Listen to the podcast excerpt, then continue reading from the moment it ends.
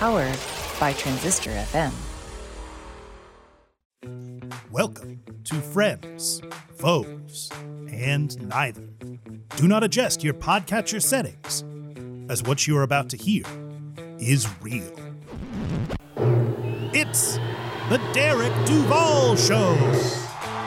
Prepare yourself for insightful interviews with incredible people. Join us now as we delve ever deeper into the human condition. And now, coming to you live to tape From the Derek Duval production bunker, it's Derek Duval! Hello, Duval Nation. Hello. Hey, everybody. Hi. Thank you. Why? Thank you so much. Please sit. Thank you. Hello, Duval Nation, and welcome to the Derek Duval Show.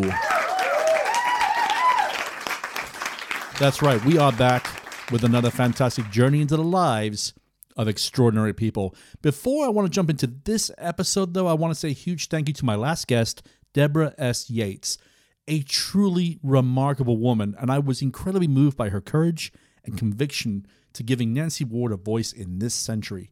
If you haven't had a chance to listen to the interview, I strongly encourage you to do so after the conclusion of this episode. All right, so welcome to episode 126. We have a great episode lineup for you today. We have photographer Johanna Siegmann. She'll be talking to us about her amazing life and her brand new book, In Good Company Notable People with Their Pets, that releases on February the 20th, 2023. In Good Company showcases notable people that you are all very familiar with, photographed with their pets. It is a fantastic book, and Johanna has a great story to tell. So let's go ahead and just get her on out here. Duval Nation, please rise to your feet and welcome all the way from the City of Angels, Los Angeles, California, photographer and author, Johanna Siegmann.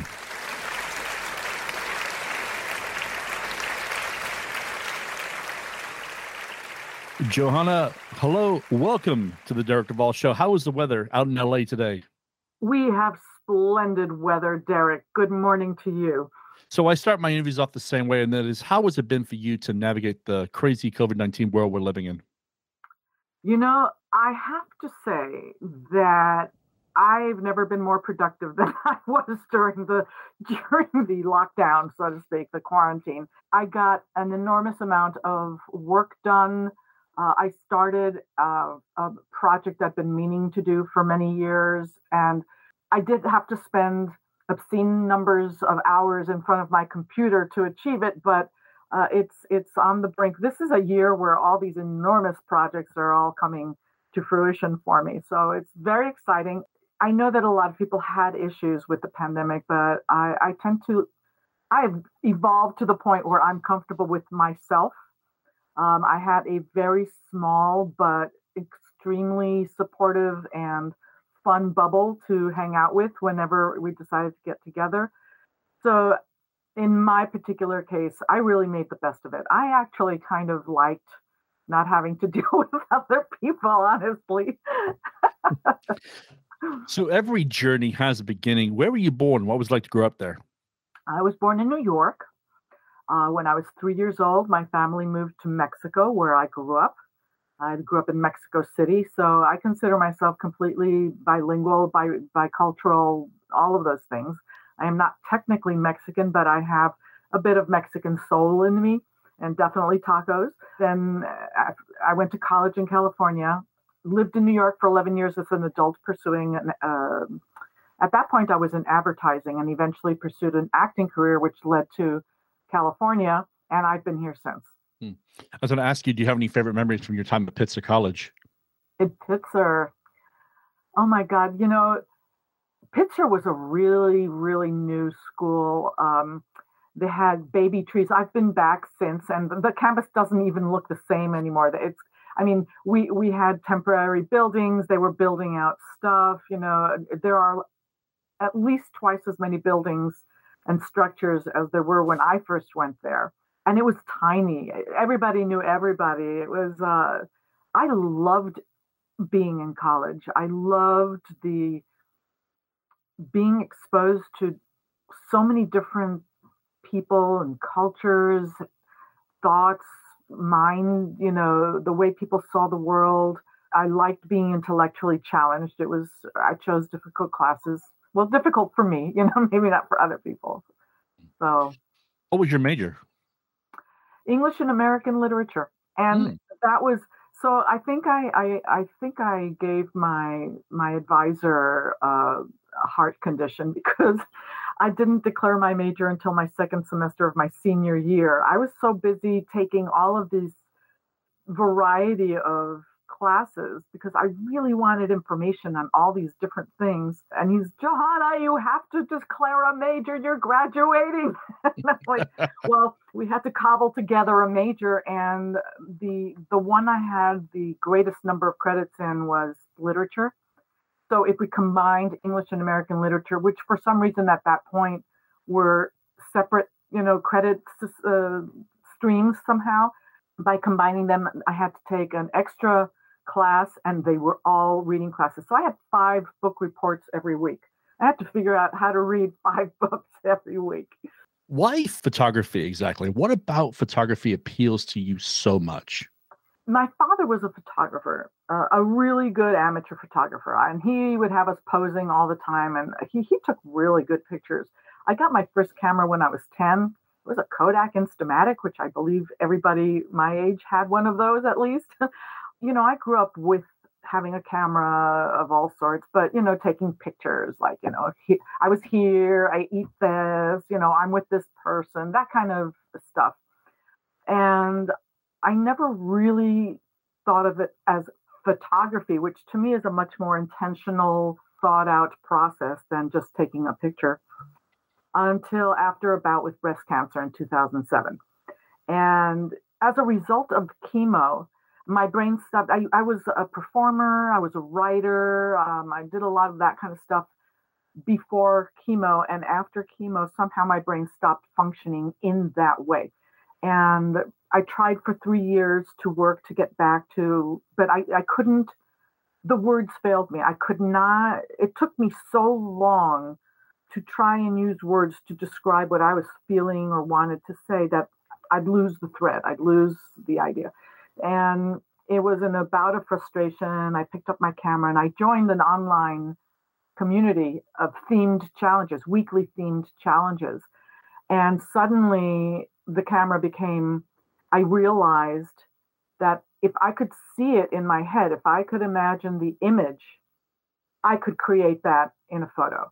That's how I really got into photography. And that's a lot of the, the images that you see in book, I mean, in fact, all the images in the book and all my photography is that process is I will discuss in, in the case of the pet uh, photos, I will discuss with my subject. Um, there's always a, a very long intake process before we even get to scheduling. I ask them what they like to do, what's their pet like, what are their rituals, do they have favorite toys, you know, that kind of stuff and then the magic of the universe and you know all what i don't question why or how it just drops in my head. There's i see the image in my head and i will share it with my subject and if they like the idea then we go ahead and schedule. And i would say 98% of the images that i envision that come to me that way are what you see in the book almost to the last detail we're going to talk about the book in a second, but there is one question that I would love to ask you, and that is, you know, you've been doing photography now for quite some time. Who are your who are your idols that you look up to, like Annie Leibovitz or something like that? Is there somebody that just stands out to you, like, wow, any photograph they take is just absolute magic, absolute gold? Um, yeah, I think the the the traditional ones, uh, Avedon, certainly Leibovitz. Now, of course, you put me on the spot and I'm failing names. I'm terrible with names, but you know, I those people are classic for a reason. They they have a not not only do they have a vision, but their execution, their their way of dealing with light. And I think you know, photographers the if you if you know a photographer, you've heard it like, oh my God, look at the light. Isn't that beautiful? Look at that light. And I think that's just we are passionate and absolutely obsessed with with the right light and with the quality of the light and and people like you know Henri Cartier-Bresson and and every they, they regardless of the genre they understood the light mm-hmm. and that's to me you know uh, people say that my lighting is really amazing, and I find that's an amazing compliment to me. But it, it, it really is really important to me. I think one of the things, especially about like Leibovitz, is her style is so defined that if you see a photograph online or in a magazine without even looking at who took the picture, it's like, oh, that's a that's an Annie Leibovitz. Leibovitz. That's Yeah. a picture. You know, you just she just has that that just branding that she has you know successfully compiled. So It's also a, a trait of successful photographers is they have found their voice. And you're talking about that. They have, you know, the, their stamp, their image, their their style is. They have found a way of distilling their the world through that lens, so to speak, and you, there it's identifiable in many many ways. Hmm.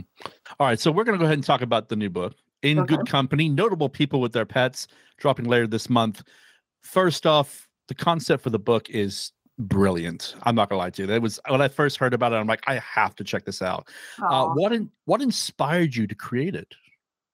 so the it was very humble beginnings you know this is way back this is about two years after i had started uh, taking pictures again after breast cancer a friend of mine asked me to do her headshots and so i went over to her house and as we were wrapping up her very ancient dog hobbled in and sat at her feet and she said hey um, would you take a picture of me and my dog? I don't think he's going to be around for much longer. And I'm like, of course. So she's sitting in a chair and he's on the ground and and it wasn't happening. There, there was nothing happening there. I said, hey, you know, the dog could not get up. He was just too arthritic. And I said, why don't you just get down on the ground with the dog?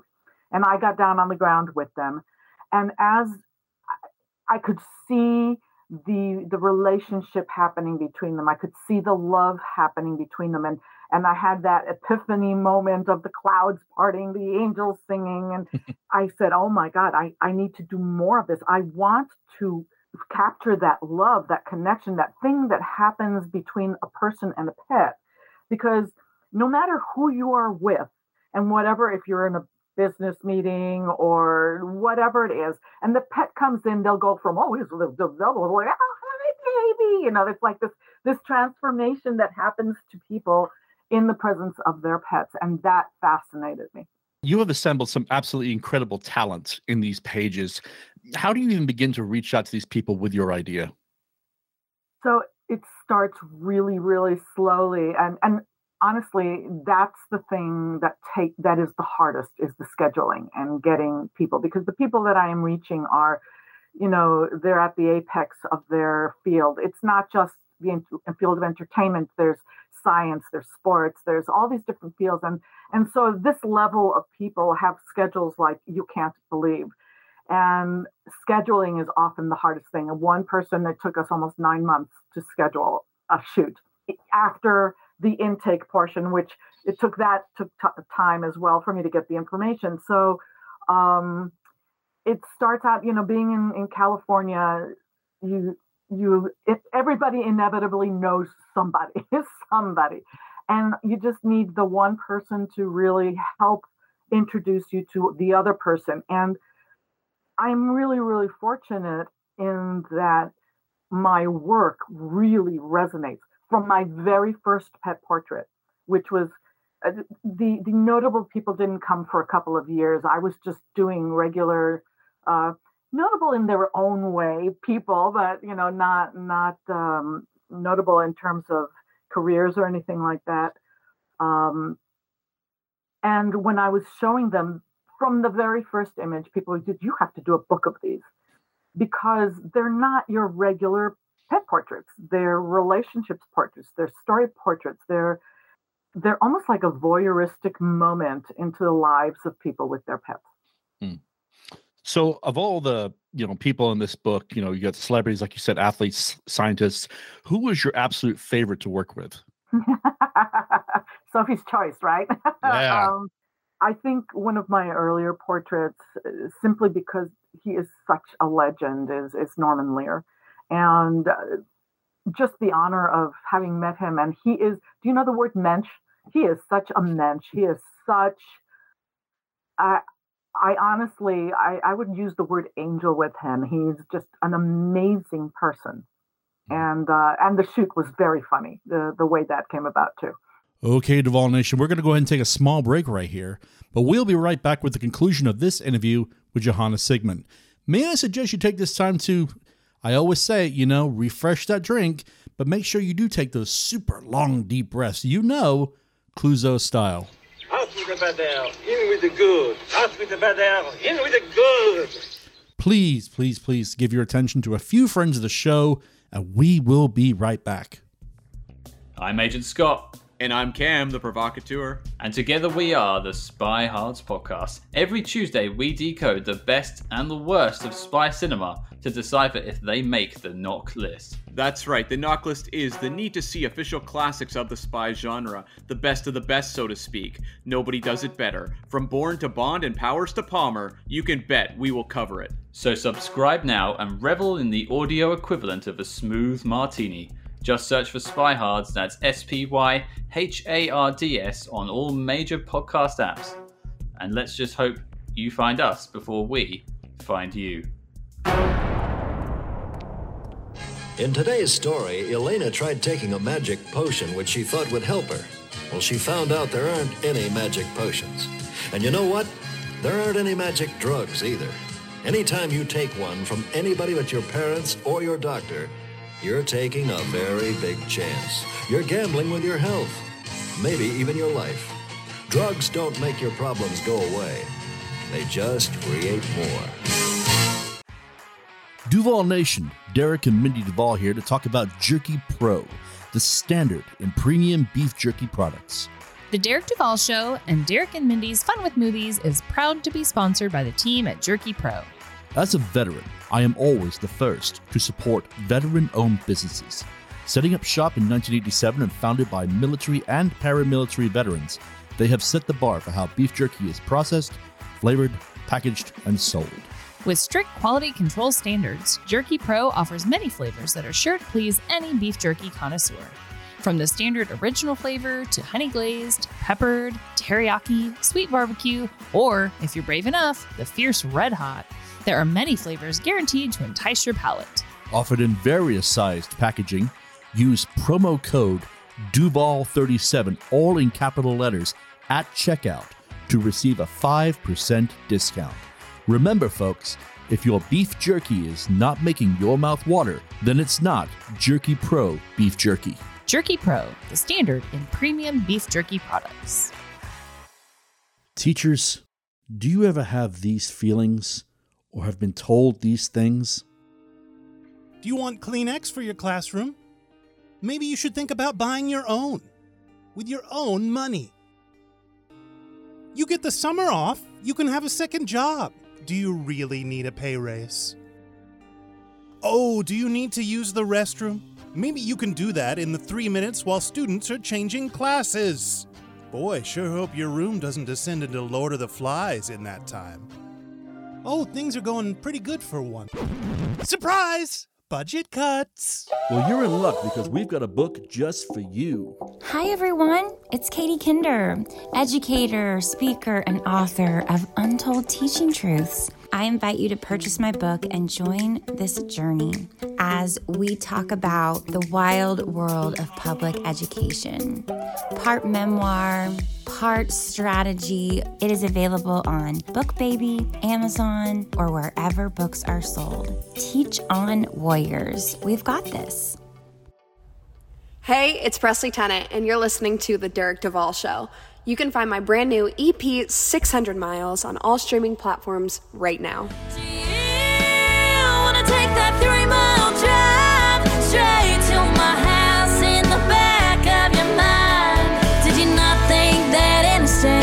Change of plans that we have made. I guess it's hard to hear a heartbreak 600 miles away. Welcome to Wine Chats with Bildo and Lindelin. My name is Billy Milovanovic, aka Bildo. My name is Lindsay Kirkwood, also known as Lindelin. And this is our offensively funny podcast about drinking wine and chatting life. Some of our previous topics include conspiracy theories. I know somebody that thinks the world's flat. What? Like a real person? Yes. Body ailments. I'm going to go from toes up because I have a lot. no, seriously, you laugh, but I have so many body this is what ailments. happens with age, guys. And I know. And orgasms.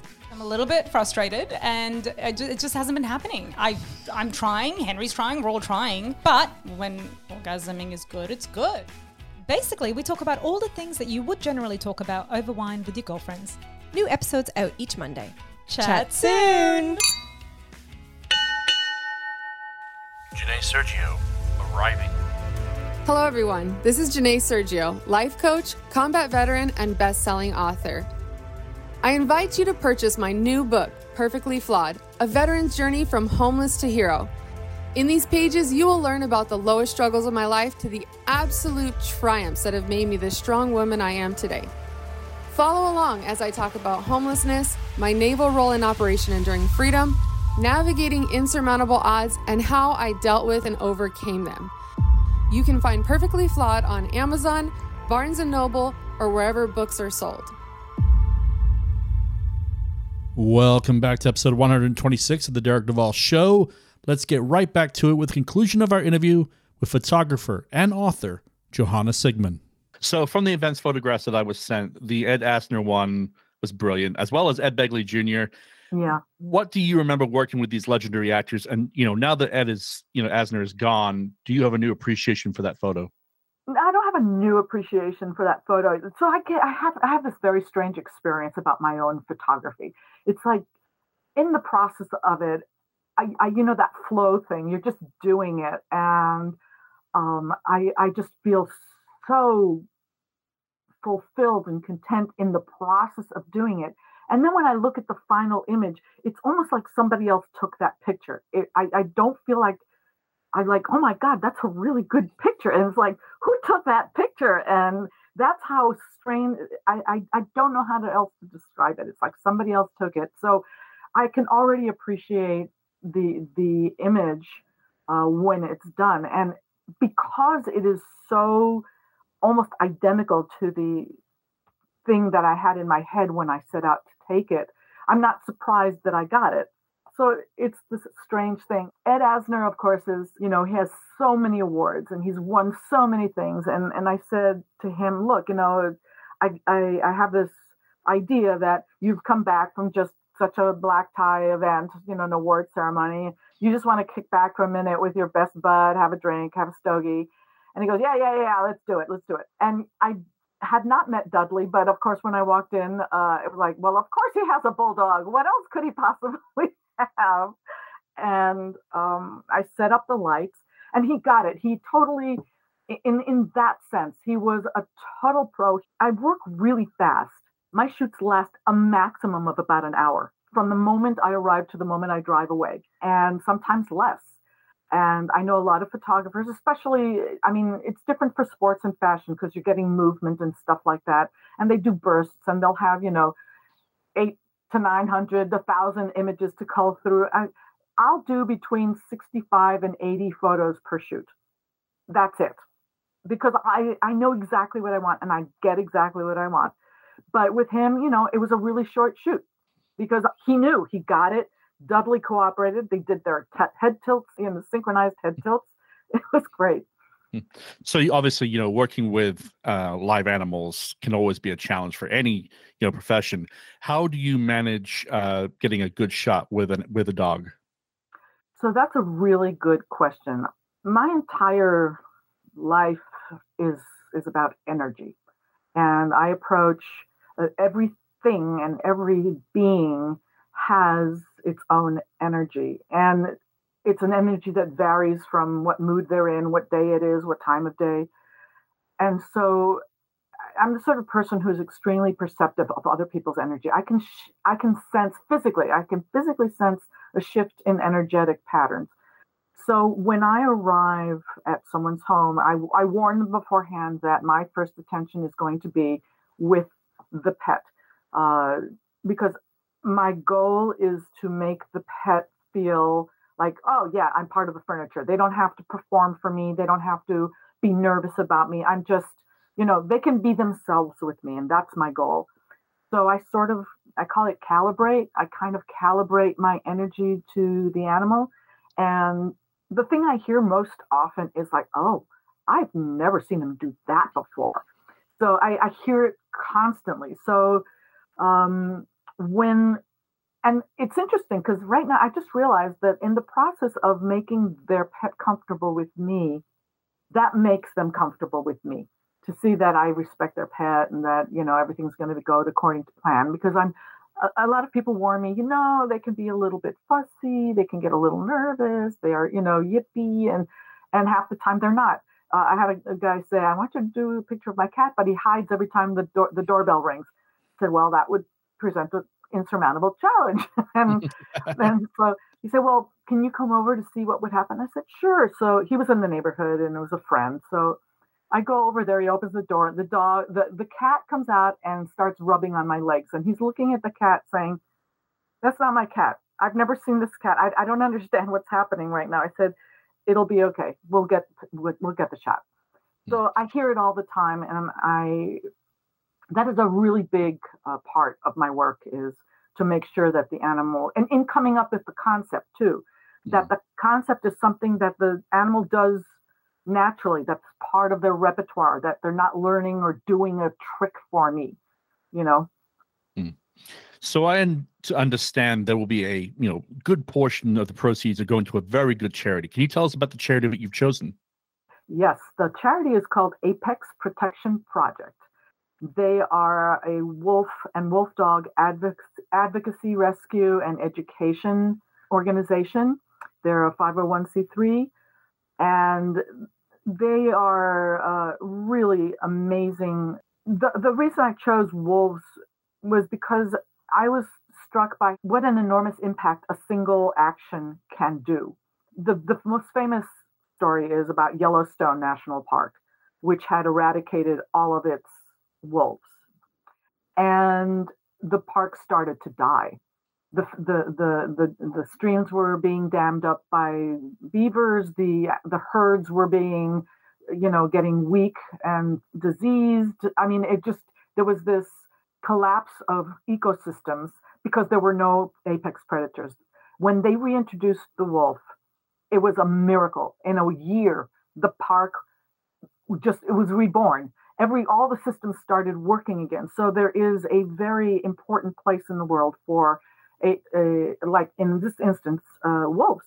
And I felt that, in the same sense, that one this one step, this one book, my book is about showing the humanity and the the way that even you know we we look up to people who are notable as being having a different kind of life and a different type of existence and the truth is that at heart we are all the same when it comes to love and I, I wanted, through this book, in the way that I chose Apex, to be the first step towards making our ecosystem healthy again by, for, you know, focusing through love that we mm. feel through our pets. It's a very noble, very noble cause. In your time as a photographer, what would you say would be the best advice that someone's ever given you? Wow. Well, my father gave me a bit of advice that has really, really serviced me very well throughout my life. It's not necessarily a photography advice, but I think it's an excellent bit of advice. And he said, surround yourself with people who are better than you. And there is a tendency to do the opposite in our lives because we feel insecure and we, we want to feel like we stand out more. And so the the tendency is to choose mediocre people so that we look better. And I have heeded his advice, and I have always surrounded myself with people that I, I look up to that are better than me because they make me a better person. And they raise me up and they hold me accountable to my higher self and in the end make me look better. So that's one piece of advice. Uh, photographically everybody gives you advice. I think i think that if i were to say anything it's listen to your passion nobody can tell you the best way to express your passion. And it's so easy to try and imitate others because you know you get more Instagram posts by using this filter or you know whatever. But there are no bad ideas. There's just bad execution. Don't censor your creativity is what I would say. So, with that in mind, if someone is listening to this interview and wants to start a career as a photographer, what advice would you give them? So, I would say this about anybody in the arts, not necessarily just photographers, is you need a support system because doing the work that you love is but a really small sliver of it. Then there's the business of it. And that's the hardest part. The hardest part of, for all artists, is to have a business plan because you you know you, you can have a warehouse full of extraordinary art but if nobody knows about it then you're not going to have a career. You'll have a lot of art but you won't have a career. Mm-hmm. And there is that distinction i think between being an artist and having a career as an artist. So you need a really good support system and you you you need to set goals. You need to do the work to get out there. You need to have money and the money is to live to live off of and be able to buy your supplies and also to to push your career is the old adage of you need money to make money I mean, and I'm not talking about you need a lot of money to make money, but you do need money to make money. You, you need to make first secure your base. Is that Sun Tzu? Is that something from Sun Tzu, The mm-hmm. Art of War? Yeah. So if you if you do not have a secure base, if your home or your food or your work is you don't know where that's coming from, your creative energy will be stifled because it'll be, you know, flooded with fear and insecurity and, and real life issues. So, what is next for Johanna? Well, honestly, we want to do, I want to do, well, me and the publisher want to do a series of these books. Notable, you know, architects with their pets, notable athletes with their pets, notable, you know, fill in the blank with their pets because I think this is the introductory one. So there's it's a smorgasbord, you know, it's a poo poo platter of different types of notable people. And I love that. Um, but as, as I started working, I realized that turning it more into a, like a niche, like people who really like musicians, like I'd love to see, you know, portraits of so and so and so and so with their pets. That's what the, the goal is here. Hmm. So as we end the final phase of this interview, I always like to ask one fun question. And that is, you know, when you're not being a photographer, what do you like to do for fun? How do you relax? I dance tango. Really? yeah, Argentine tango. So I, I wrote a book on that too called The Tao of Tango. Yes, it is a social dance, but I found it also to be a transcendental, transformational experience that completely changed my my life. I Hmm. love it. How long have you been doing that? Oh my God, since uh, 98. So a while. Yeah. nice. So, what would be the best way for my listeners to follow your adventures online? so I have an IG account. It's Supertographer. I have a Facebook page. It's Johanna Siegmann Photography. My website, johannasiegmann.com. All right. So, I end my interviews with my favorite question. Yeah. And the question is this If the entire planet is listening to this broadcast, what would be the one thing you would like to say to the people of Earth? choose love. You know, uh, approach the world from your heart and not from your head, and seek the the law of attraction. And as I said at the top of the show, I believe in energy, and the law of attraction is whatever you put out, you get back. So if you put out anger and hostility and resentment and judgment, that's what you are going to get back. Uh, the world reflects what you put out. So choose love and approach everybody from a place of love and uh from your heart. Expect the highest from them, and you will you will never be disappointed. Beautiful. So the book is In Good Company, Notable People with Their Pets, available on February the 20th, 2023, which is also Love Your Pet Day. And who doesn't love their pet? And you can pre-order that book on Amazon, Barnes & Noble, or wherever you get your books. Johanna, congratulations. Best of luck Thank with the book, and thank you for coming on the show. oh, pleasure, Derek. Thank you so much for having me. And just like that, Duval Nation, we come to the end of episode 126.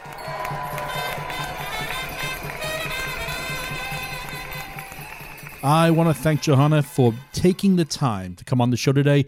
What a delightful lady, and I am overjoyed that we got to speak with each other. I encourage everyone to go out there and purchase that book. I've seen the pictures, and they are phenomenal. Tune again next time as we showcase another extraordinary person. I've got a really good one coming up in a few days, so be sure to keep checking your favorite podcast streaming channel for that episode to drop. Also, I think it's fair to ask Have you enjoyed this episode? I truly hope you have, so please go hit that subscribe button to keep up to date for when new episodes drop. Also, if you're feeling generous, you know what? Drop us a review. We love reading what our listeners have to say about us, good or bad. We are still enjoying our partnership with the amazing TeePublic. The Derek Duval Show has a great little store on there, and we have everything with our logo on it, including magnets, stickers, and mugs. I recently went back through the TeePublic archive and I added over 30 new t shirts on there. So if you ever want to own a t shirt that I, Derek Duval, myself possess, that shirt being Beavis and Butthead sitting next to Wayne and Garth on a couch, then go to our website, derekduvalshow.com, go on the banner on the left, it says merch, click that, and you'll be taken to our store on TeePublic. And once again, I want to thank TeePublic for being such great partners with this show. Okay, so before we close this out, I would be completely ignorant if I did not mention the absolute horrible tragedy unfolding in Turkey and Syria. This earthquake, as of this recording, has left over 28,000 people dead and hundreds of thousands more homeless and displaced. I would not be doing my job if I did not encourage you, if you have the means, to make a donation to a notable charity such as Plan International. This is a horror of unprecedented scale, so please hug your loved ones close tonight as thousands of people will no longer be able to. So, on behalf of myself and the entire team here at the Derek Duval Show, I want to say to each and every one of you listening, take stock of the good fortune you have in your life and please make a donation to the Turkey Disaster Relief through Plan International, and we will put a link for that on our social media pages. No star, God bless, and see you next time, Planet Earth. This has been a recording of The Derek Duval Show, and we thank you for listening. Please go to our website, derekduvalshow.com, for links to merchandise and to explore past episodes. Please find us on social media on Facebook, Twitter, and Instagram at Derek Duval Show.